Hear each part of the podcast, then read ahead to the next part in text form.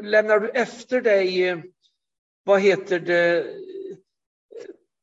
det som inte är gott helt enkelt. Va? Alltså, lämnar du efter dig att människor känner sig nedtryckta, känner sig fel, känner sig, ja, vad det nu kan vara. Va?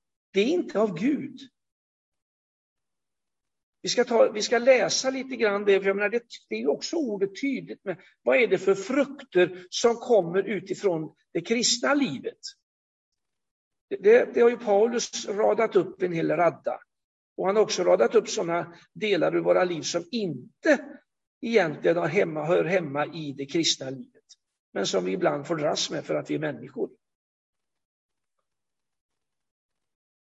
Men, men om vi fortsätter och läser i, i, i, i Jakob.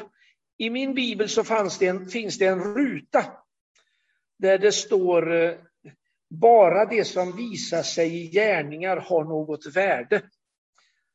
Då kan man ju direkt agera mot detta med nåden och så här. Men, men jag, jag, jag, jag vill ändå landa i att nåden är inte emot gärningar. Jag kan inte se det. Vi förtjänar inte nåden. Att bli benådad, det är ingenting jag förtjänar, ingenting jag kan köpa så att säga, genom att göra rätt saker och så vidare. Mer än att bejaka Guds evangelium, Jesu kärlek, död uppståndelse. Men, men det, det, det är intimt förknippat med att också göra någonting. Och där finns det lite olika traditioner bland oss kristna. Alltså vi kanske kommer ifrån en tradition, nu generaliserar jag väldigt här, men, men vi som församling kanske kommer ifrån en tradition där vi har värderat vad vi upplever och känner väldigt mycket och vad vi gör på ett mindre. Lite, det, det, det finns mycket kommentarer om det säkert. Men, men att det har varit viktigt att vi upplever Gud. Det har varit väldigt, och, och det är inte oviktigt. Men om det stannar med det, vad fick du ut av det här mötet? En dum fråga. Vi firar gudstjänst för att vi kommer inför Guds ansikte. Det är inte så intressant vad du fick ut av det. Då går du till gudstjänst med fel motiv, fel förväntan. Då kan du tänka, oh, ja, jag upplevde ingenting av Gud det här mötet. Nej, det kanske beror på din förväntan.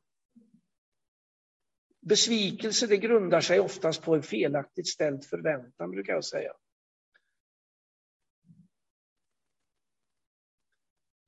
Det känns inte bra. Nej, det kändes säkert inte bra för Jesus när han skulle korsfästas. Det är inte intressant om det känns bra alltid. Det betyder inte att det, det betyder inte att det måste kännas dåligt, men förstår du vad jag menar?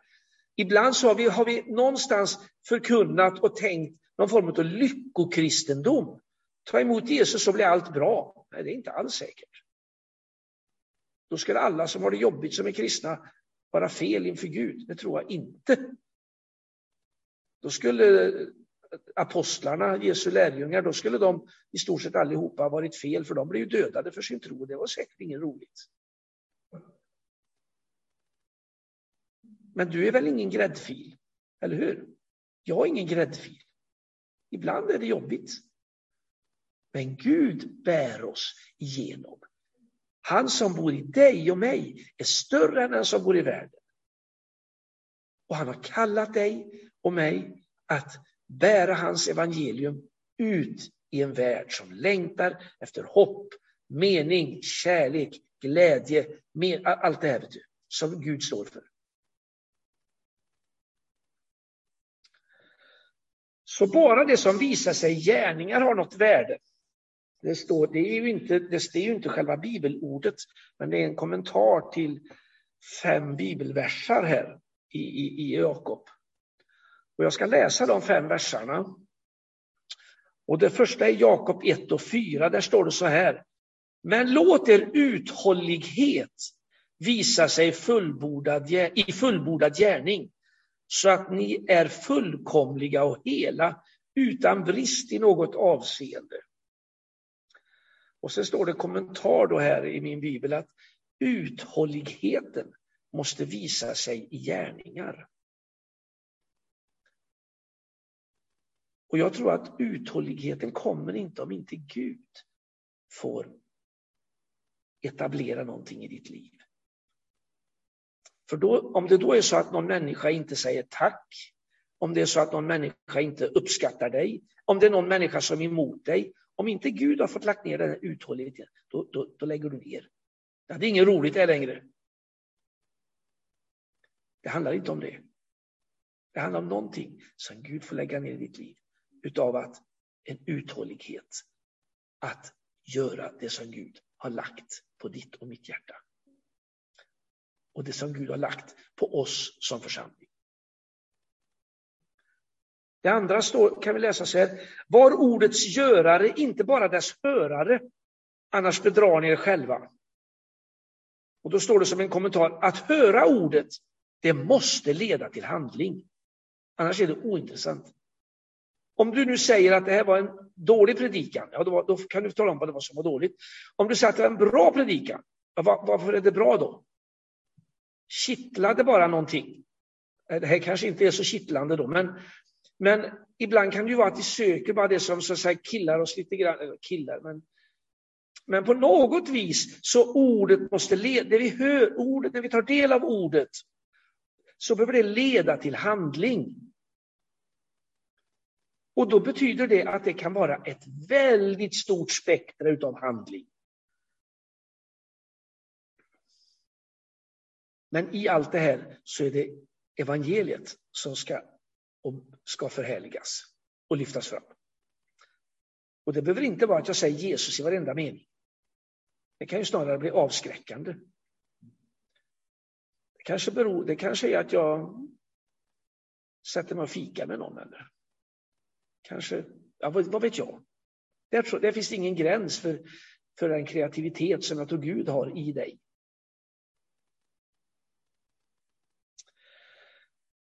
Sen kan vi läsa i 2.14. Mina bröder, vad hjälper det om någon påstår sig ha tro men saknar gärningar? Kan väl en sån tro frälsa någon? Och då kommer det igen, tron måste visa sig gärningar, står det en kommentar där. Och sen kommer en annan vers, vers 15, 2.15. Om en broder eller syster inte har kläder, saknar mat för dagen och någon av er säger till dem, gå i frid, klä dig varmt och ät dig mätt, men inte ger dem kroppen behöver, vad hjälper det? Barmhärtigheten måste visa sig i gärningar. Jag tror alla ska vara barmhärtiga. Då kanske, du, då, då kanske någon tänker att ja, men jag har ingenting att ge. Det har du visst. Då behöver Gud lägga ner någonting i dig som visar att också du har någonting att ge till andra människor. Det är inte förrän det får landa i ditt liv, för det, det uppstår någonting av en, en, en, en, relation på något vis som är i Kristus. För där finns det att jag är beroende av andra, men andra är också beroende av mig. Det är inte en ensidighet. Det är inte som att du går till eh, och liksom bara får och får och får. Det är inte riktigt det. Utan det finns liksom ge och ta, ta emot. Alltså det finns liksom den, det finns någonting där. Sen kan det vara olika perioder där jag är mer behov av att ta emot. Vissa perioder är det mer att jag kan ge. Men, men, men det finns båda sidor i det här. Men barmhärtighet måste också visa sig i gärningar.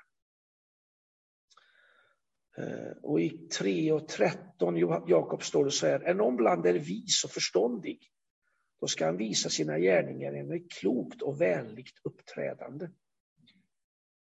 Vishet måste visa sig i gärningar.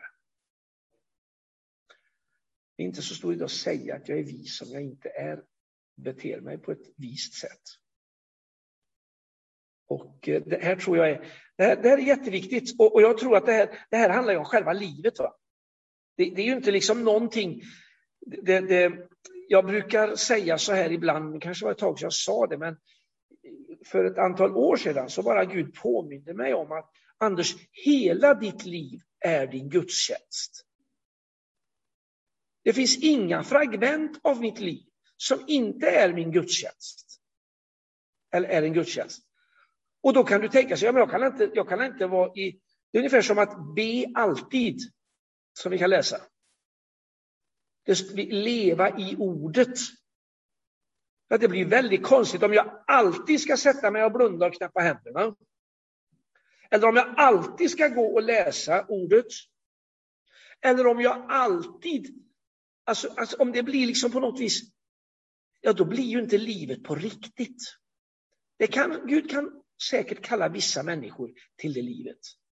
I, i, i, men det är inte den generella kallelsen. Om det nu finns någon sån. Men äh, är du med mig? Alltså, det är inte så att vi alla ska stänga in oss i vår kammare alltid och bara sitta och be. Det finns de som har en speciell uppgift tror jag, i att ha en förbundstjänst och, och, och, bara gör det. Men det, det, är mer kanske någon form av kontemplativ grupp eller något sätt liv. Men det, det, är, det är ganska, det är inte det vanliga. Utan jag tror att du och jag behöver leva våra liv och ska leva våra liv som om det vore en gudstjänst. Allt jag gör. Igår var jag ute med några vänner igår kväll och gick och tittade på några fina blommor på ett ställe på Halleberg. Ja, vi varken bad eller läste Bibeln eller sjöng någon lovsång. Men vi tackade, Gud, vi tackade för att fantastiskt vad vackert det är. Jag tror att det var en gudstjänst. Vi hade, vi, och, och, och, någonstans, ja då säger ja, men vi kan inte bara prata om vackra blommor. Nej, det behöver vi inte göra. Men vi behöver heller inte tänka, oj då, det här blev inte tillräckligt andligt. Ibland så kanske vi behöver um, träffas på ett sätt och ibland på ett annat sätt. Men du och jag har ju ofta som människor kanske ett behov av att vi vill, vi tror att det ska vara på ett sätt för att det ska vara bra. Och allt annat är galet. Gud är mycket större än så. Vet du. Mycket, mycket, mycket större än så.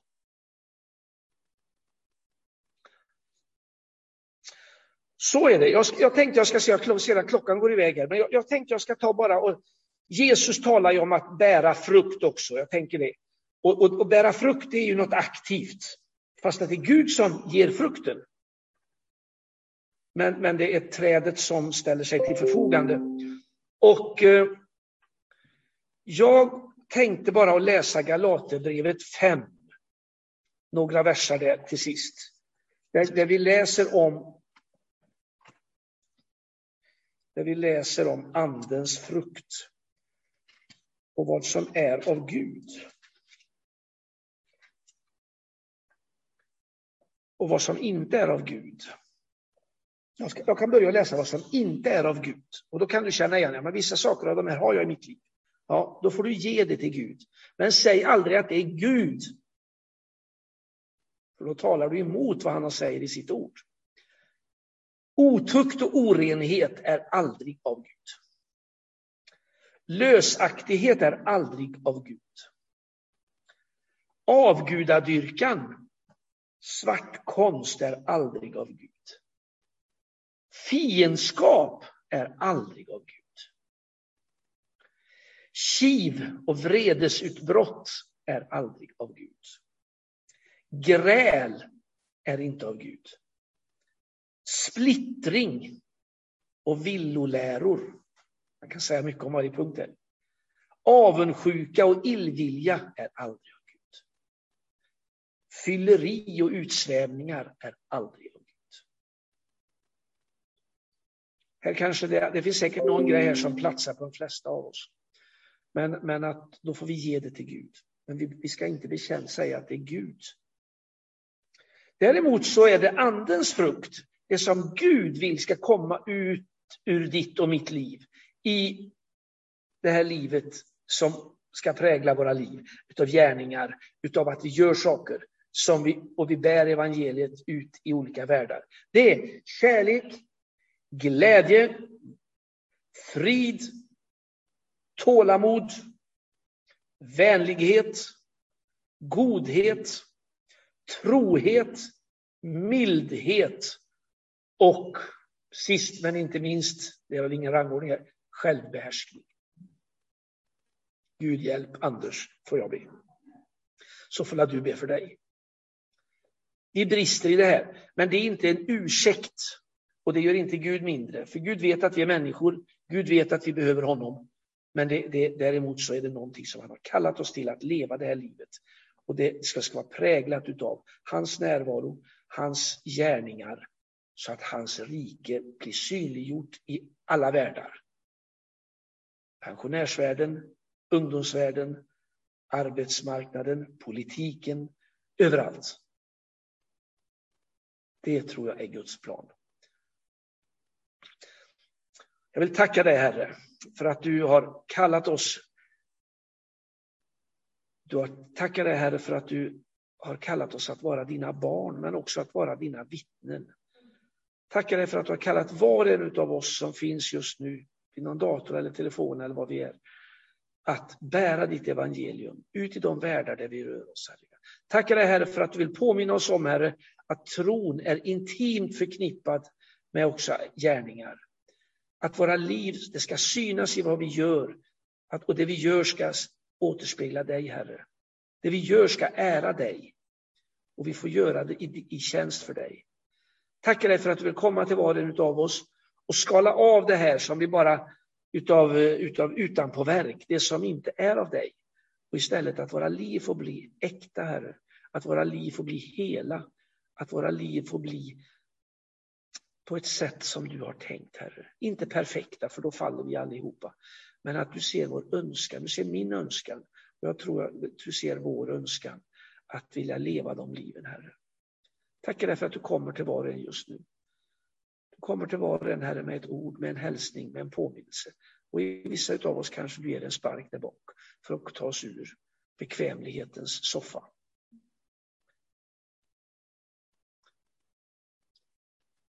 ber om din välsignelse var en. I Jesu Kristi namn. Amen.